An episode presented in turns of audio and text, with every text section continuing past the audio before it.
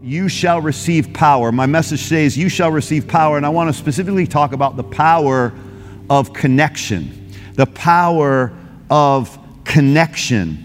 And when we talk about connection, um, I want to get right to the point today.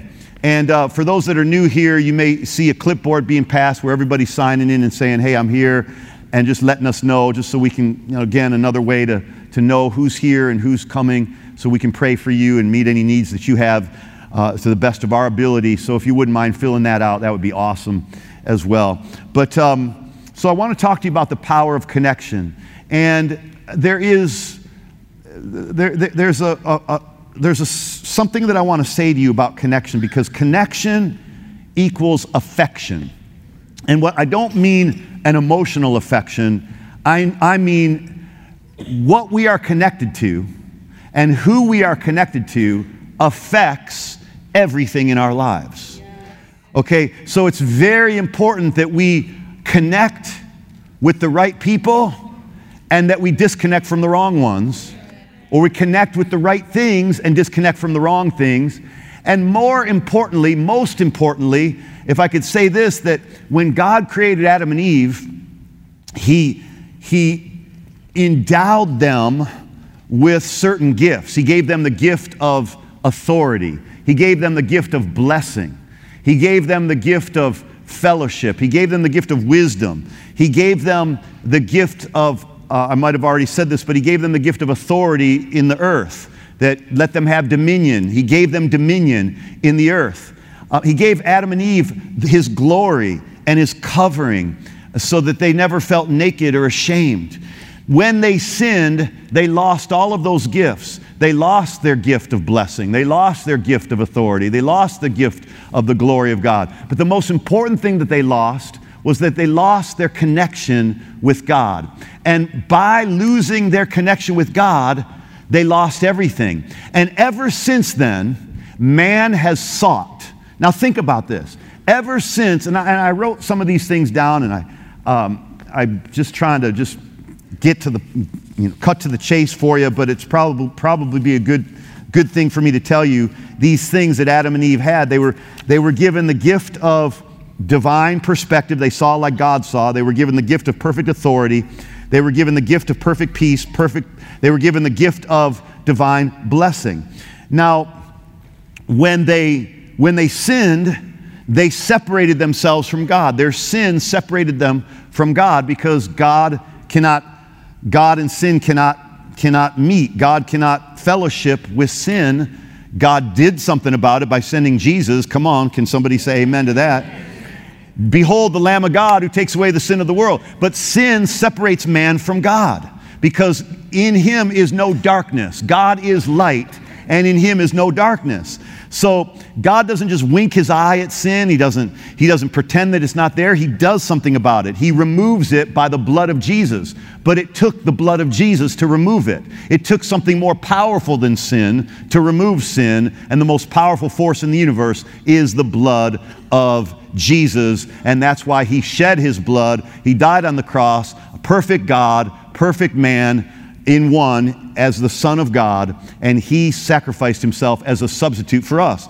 Why? To remove the very thing that separated us from God. And only upon receiving Jesus Christ, it's, it's, since he's the one that paid the price and became the substitute, only by receiving him can you receive his blood, his mercy, his forgiveness. And that's how a person is born again or saved, and uh, they accept Jesus Christ into their life. They, they, they take the payment that he made as their payment, because otherwise you got to pay it yourself, and you can't. Your blood is not holy. Your blood is not sinless. His blood was and is, and it's the thing that has removed sin from you the moment you accept him as your Savior and Lord. Amen. There's, there's good news to that. But when man, when Adam and Eve sinned and they lost their fellowship with God, everything else was lost as well. Their blessing, their glory, their authority. And isn't it interesting what man tries to do? Every human being tries to do this, is they try to get every one of those things back. Every human being tries to get blessings. Every human being seeks uh, authority, power. Every human being seeks uh, all of the, the glory that, that, that Adam and Eve had.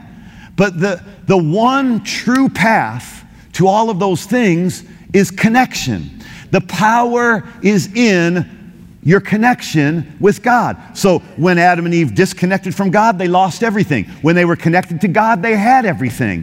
And everything had meaning, and everything had significance, and ha- everything had a reason in perspective. It, it, what, what is life if you have money but have no perspective? If you have money but you have no purpose? If you have, if you have health but you have no joy? If you have no peace? In other words, what I'm saying is, is every, every blessing from heaven, every good thing that God God gave Adam and Eve can only be appreciated and only be uh, fully leveraged and, and, and, and fully enjoyed when you're connected to God.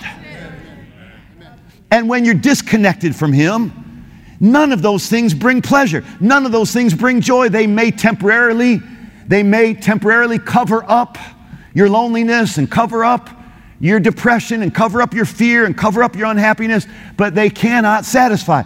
Only connection with God satisfies. And you know, it's not just getting born again, that's where it starts, but then it's it's having this closeness with God, intimacy with God. I think if you go after something this year, it should be that, intimacy with God. If you wanna, if you wanna do something different this year, draw closer. Now you say, well, isn't He in me? Doesn't He live inside of me? Doesn't He never leave me or forsake me? Yes, but it's about drawing closer in your faith. It's about believing. It's about trusting God today. It's about ch- making the choices that honor Him and glorify Him. It's about spending time with Him. It's about listening to His voice. Does this make sense to anybody so far? It's about receiving His love and loving Him back. So, but here's the thing. So, man seeks all of the things that God gave Adam and Eve, but the one thing man doesn't seek is God. But you know, the good news today is that even though none of us sought after God, He sought after us. The Bible says the Son of God, the Son of Man, came to seek and to save that which was lost. He came to seek and save us. Now, now my response is to seek Him. And I'll show you what that means in a minute. But people have that misunderstood, that, that somehow God is lost and God is missing and God is hiding somewhere and we got to find Him. And that's not what seeking God means at all. Seeking God is really easier than that and simpler than that and uh, more obvious than that. But, but we'll get to that. The point is, is that when you, when, since He came to find us, He then restores everything that we lost, because it's only when you're connected. You know, think about it. What's the first thing you do when you go into a, a, a coffee shop? Is you find the Wi-Fi connection, right? First thing you do is find the connection. Why? Because there's power in connection. There's power in connection. There is no power if you're not connected.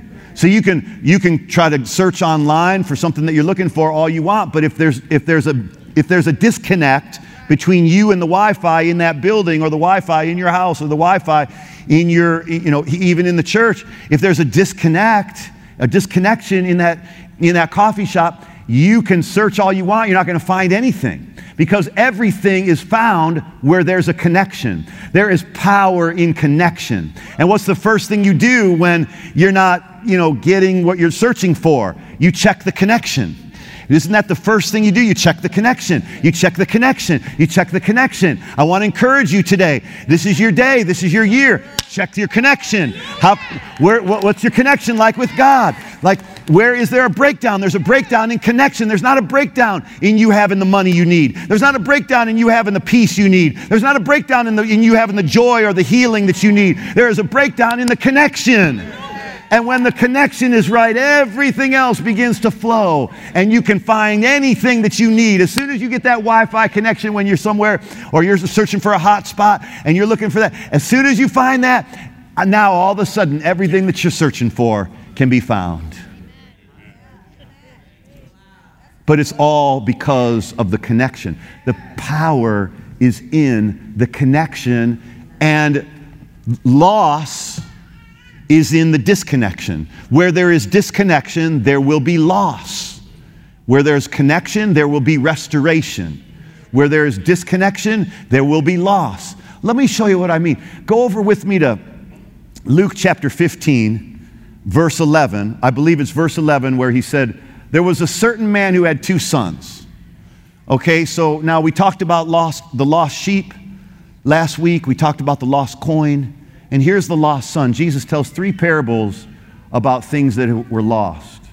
And I believe that they all speak to our lives in a different way, and they speak about some other, some specific area of our life, as well as they all speak about salvation and, and Jesus coming to save people that are lost. All of us were and all of us are until Jesus saves us and we accept him, right? But but the point is, is the lost sheep represents many people that have lost their way. They've lost their direction. They've lost their purpose. The lost coin represents people who have lost their sense of value, their sense of worth, and even they've lost their finances. They've lost in business. They've lost in, in, in, in their money situation. And Jesus wants you to, he wants to restore those things. Obviously, the bigger picture is that he's talking about salvation, but he's also talking about a thing. He's also talking about a coin. So he must place value on that or he wouldn't say it. He understands you have value and he wants you to be restored to the value that he created you with.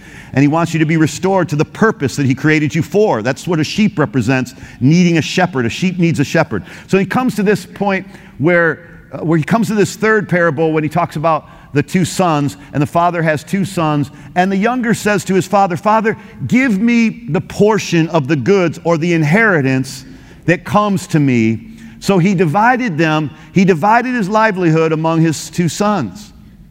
Now, isn't it interesting? He divided it to them. So the older son got his inheritance too, but he didn't go anywhere.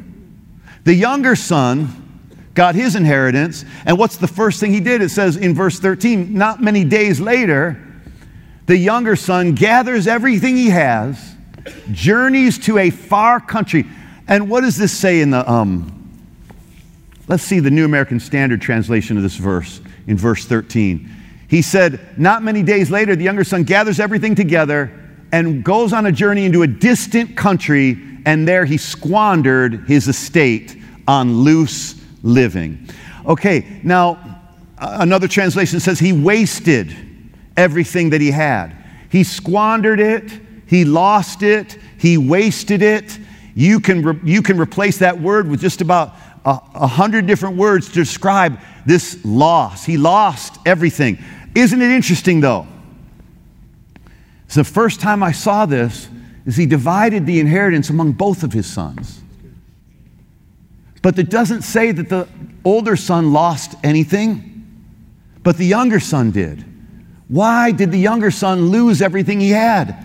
Because he went to a distant country. He left his father. He disconnected from his father and from his father's house. And through disconnection, there was waste and there was want. It is when he disconnected that he lost everything. The inheritance was his. He had it. And when he was connected to his father and connected to his father's house, it was intact. But as soon as he distanced himself from his father and from his father's house, what happened? He squandered his estate. You always make bad decisions when you're not connected to God. Listen, when you don't, when you're not, when you don't stay close to the Father, you make bad decisions. Now, don't get me wrong. He never leaves us or forsakes us. But there is something about our choice to draw close to him in our faith and to draw close to him in our mind and in our thinking and in our worship and in our focus and attention, right? There is, there is, a, uh, there is power in that, that you can draw close or you can stay distant. You can go distant like this son did. But when you go, he was still a son. So he's talking about saved people here. He's still a son. But he went distant from his father, and what happened? He lost everything. He wasted what he had. And then the very next verse, in verse fourteen, we can go back to the New King James Version of this, but it says, when he had spent all, there arose a great famine in that land, and he began to be in want. So look, the first thing that happened when he disconnected from his father was he wasted what he had. because you don't, you won't know how to use what God gives you without God. You don't know how to use what he's given you without him. You've got to be connected to him to know how to use what he's given you. It's it, everything is out of perspective, and everything is lost in its, it's, it's loses its sense of purpose when it's not connected to your relationship with God. Money's great to have. It's better to have it than to not have it, but it loses its purpose when it's not connected to God and God's purposes and what God intended it for. You know, having kids is great, but they'll be nothing but a headache if you don't understand God's got a purpose in their life and that God created you to serve them and to make their lives richer than yours and to give this world better people than yourself. Like when you understand that, you you can go through and you can and, and when you remember how you grew up, you can begin to help raise your kids in a different way and in a better way than how you were raised. And the greatest thing you can give this world as a parent, the greatest thing you can give this world is someone better than you. And you do that by pouring into your kids. Well, that's another subject for another day. But this is what God wants to do. He wants to pour into you. He wants to not only give you your inheritance, but he wants you to stay connected to him so you use your inheritance for the right reasons, so that you use his blessings for the right purpose. Prosperity without God will be lost.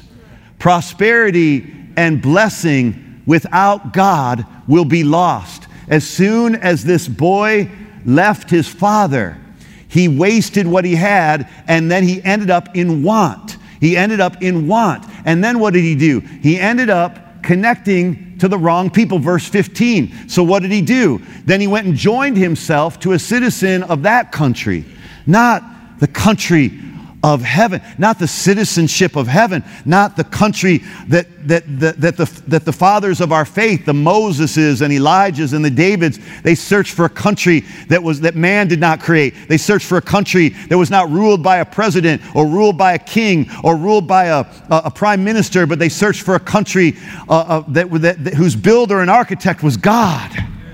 They searched for a better country, it says in Hebrews, not a physical country, but a spiritual country.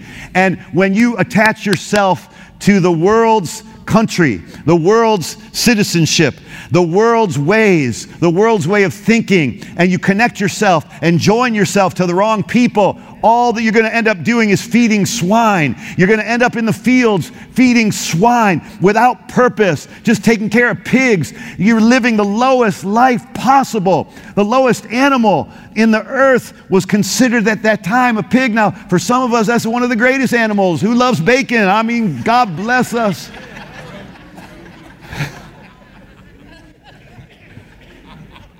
But it's considered the lowest creature. And now here is this son, detached and disconnected from his father and from his father's house, feeding and underneath the lowest creature, to the point where he was eating what the pigs were eating. And they weren't sharing. They weren't feeling generous very much with him. It says in verse sixteen, and he would gladly have filled his stomach with the pods that the swine ate, and no one gave him anything. Let me tell you something. When you're out of the, when you're out of your connection with God, you're going to be out of connection with people too. And the Bible says God, the Bible says that Jesus grew in wisdom and stature and in favor with God and man. When you, when you begin to tap into God's favor, you end up tapping into people's favor too. Like people end up, people end up opening doors for you without even knowing why. People end up giving you stuff without you knowing why. But when you're, when you're disconnected, you can be a child of God, but out of that sense of, of, of, of ongoing communion with God, what ends up happening is you end up wasting what you have. You end up in want.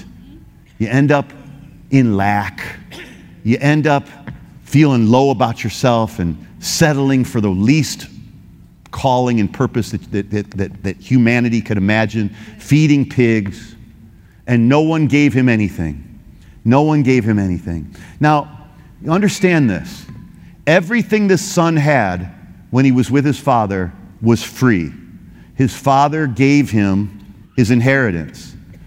What I'm trying to tell you is God's grace is free. God's gifts are free. But when you're not connected to him and his house, you waste what he's given you for free. You waste what he's done for you. You waste, you know, Jesus saved me. Jesus rescued me very powerfully from a life of loneliness and emptiness and addiction and all sorts of things, suicidal thoughts. Jesus rescued me for, from so much. But for me to accept his rescue and then live my own way, distant from God, distant from his word, distant from his way of thinking, it would be selfish and it would it would lower my impact. I want to make maximum impact. And that happens through, and I know you do too, and that happens through that connection. That connection. You disconnect and it affects everything. You connect and it affects everything. So a guy called us recently, hey, I haven't seen you guys in years, but you know, I'm in trouble now. Could you help me? I used to go to your church. Could you at least tell the judge that I, I, I did a lot when I was there? But see, you disconnected. You disconnected. I don't know what you've been up to for the last ten years. I can't vouch for you. I can barely vouch for you if you have been coming for ten years, but I'll go out on a limb and I'll try. No, seriously though, it, people disconnect and they, they want the benefit of what God provides and what the church provides, but they don't stay connected. They don't get planted. They don't get rooted. And then when the when their need, the Bible says, woe to the man when, who falls when he's alone. He has no one to pick him up. But a three-strand cord is not easily broken. The new wine is in the cluster. It's in the connection, connection to God and connection to God's people. It doesn't mean that we're gonna, it doesn't mean let's get our lives and get our act together so then we can go to church. It's, it's a, let's admit we don't have it all together and go to church. It's not as soon as I get it together, I can go. Who, I, I, I would have stayed home then. I would have had to stay home. If you got to get it all together before you come, I would have had to stay home too, and I'm the pastor. We, none of us have it all together. We're all a work in progress, but there's something that happens when you come together, when you listen to the Father, and you connect with the Father's house. Woo! Now, now see, I, I want you to see this. It's not a coincidence. The son, while he was in the father's house, he received the inheritance. When he left the father and disconnected, he wasted what he had, and he was in want, and then he joined himself to the wrong, listen now, he joined himself to the wrong people. First Corinthians fifteen, verse thirty-three says something about this. It says, bad company corrupts good morals. It's important who you connect with. It's important who you surround yourself with. It says in Mark eight twenty-two, uh, if you can, I, I believe it is, I'm just going on memory here, Mark eight twenty-two, it says this blind man, it says they came to Beth- Bethsaida and they brought a blind man to Jesus and begged him to touch him. Now you think about what kind of quality people this, these people were, that they would take their blind friend to Jesus and beg him to touch him, that they cared that much. This blind man might not have been able to see, but he sure knew how to make friends. And he sure knew how to pick friends. And he sure knew who to surround himself with. People that would take him to Jesus and beg Jesus to touch him. And sure enough, Jesus touched that man not once, but Jesus touched him twice. And he was restored and saw everything clearly. And what happened? How did that miracle happen? Surrounding himself with the right people. You see, it's one thing to have a savior, and you need a savior first, but you've got to surround yourself with the right people that'll go to the savior for you, that will bring you to him. What kind of friends? How about those guys that took their paralyzed friend and took him on his couch and they carried him to the house where Jesus was. And it says that they could not find a way into the house, so they went up on the roof and they broke a hole into the roof and lowered their friend and lowered their friend through the roof. Man, God, make us friends like that. God, make us into people that are those kinds of friends. I'm not asking God to give you those kinds of friends first. I'm asking God to make you that kind of friend. I'm asking God to make me that kind of friend. Because if you are that kind of friend, you'll end up with those kinds of friends. And who your friends are matters. And who you go to church with matters. And that doesn't mean that everybody's going to have it all together. Nobody does. It doesn't mean everybody's going to be a good person just because they're under the roof of this church. But what it means is you find the people under the roof that are going in the same direction and that will bring you to Jesus and that will beg him for you. And I'm not saying we ought to beg God for anything, but you get the point. The point, the spirit of it was to have that kind of heart. This blind man might have been blind, but he knew how to pick the right associations and knew how to pick the right friends. And the son of this father. This father symbolizes, obviously, God as our father, and we symbolize the younger son.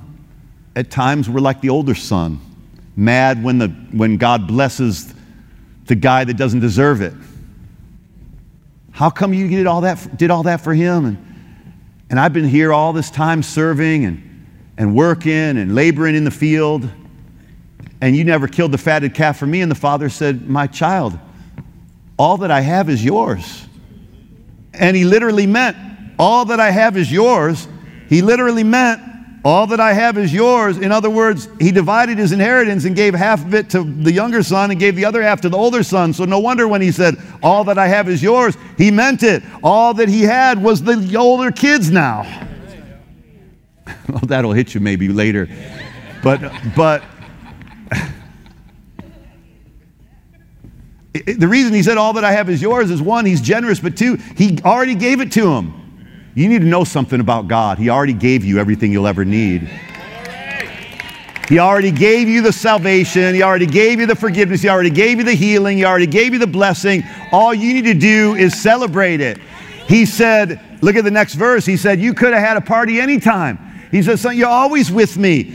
You could have, we could have celebrated any time. You could have had friends any time. But this son was, it was right that we should make merry and celebrate and be glad, for your brother was dead and he's alive again. He was lost and now he's found.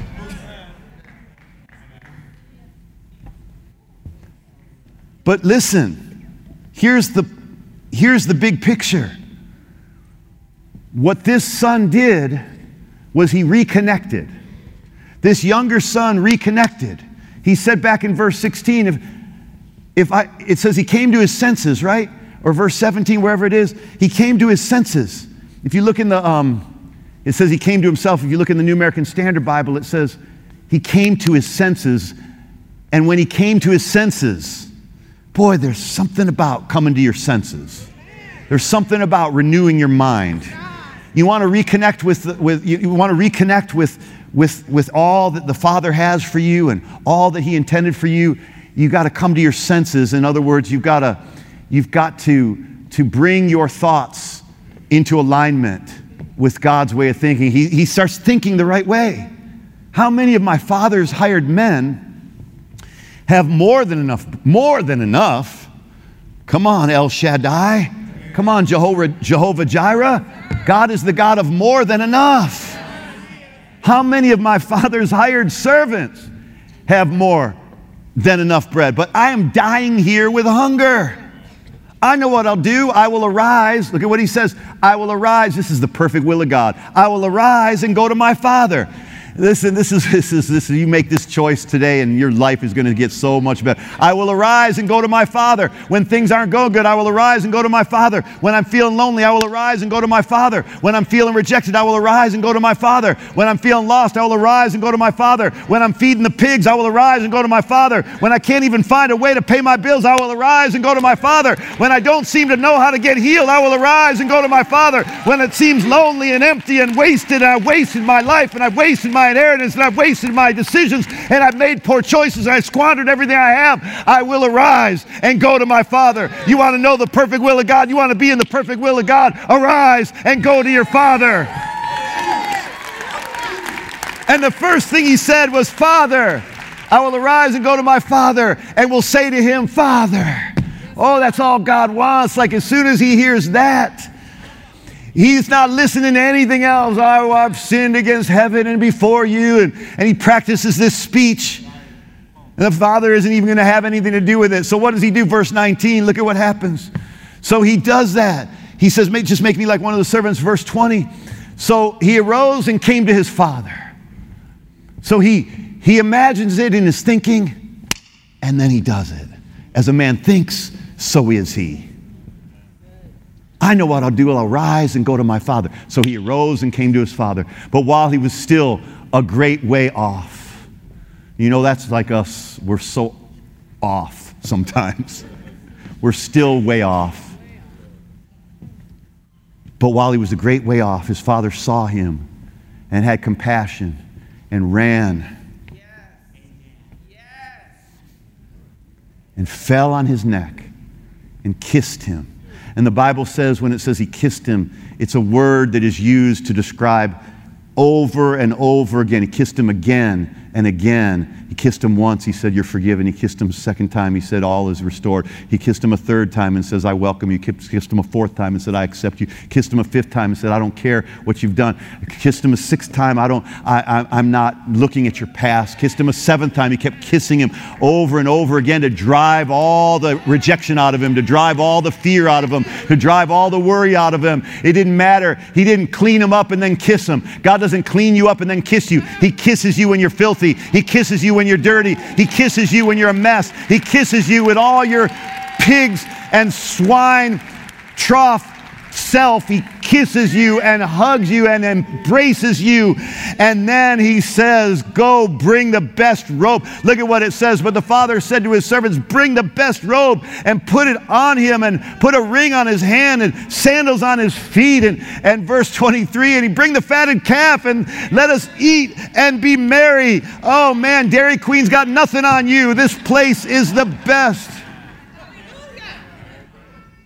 The Father's house is the best place on earth. Verse twenty-four, for this son was dead and he's alive. He was lost and he's found. And they began to be merry. You know why? They began to be merry. They began to be happy. They began to celebrate. You know why? Because they were with the Father, connected to the Father. You know, if you go back, I don't know, verse twenty-one or so, you, you see, he just... The Father just skipped all the... He, the son said to him, Father, I've sinned against heaven in your sight. I'm no longer worthy to be called your son. Verse twenty-two, but the Father said, my God, Father, I'm this. Father, I failed. Father, that. But the Father said, you know what? It's not about what you have to say, but the Father said, but Lord, I'm so unworthy. But the Father said, I don't deserve it. But the Father said, I got good news for you today. You might say, I don't know what I'm going to do. But the Father said, bring out the best robe.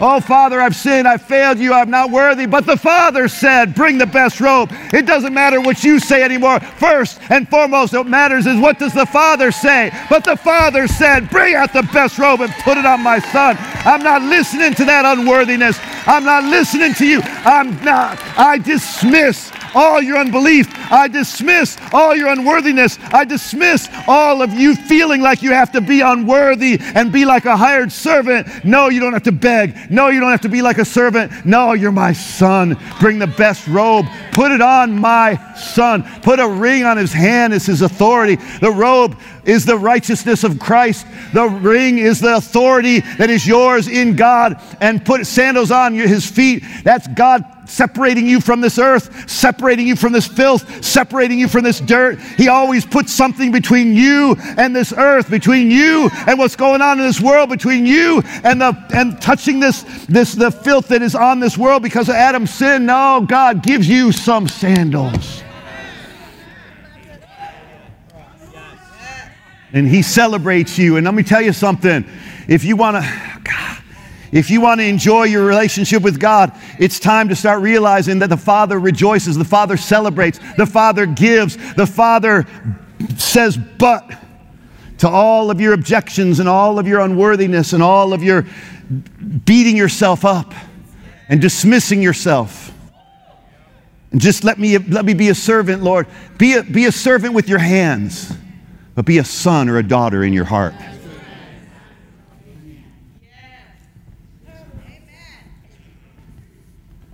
My God, this is God's perfect will.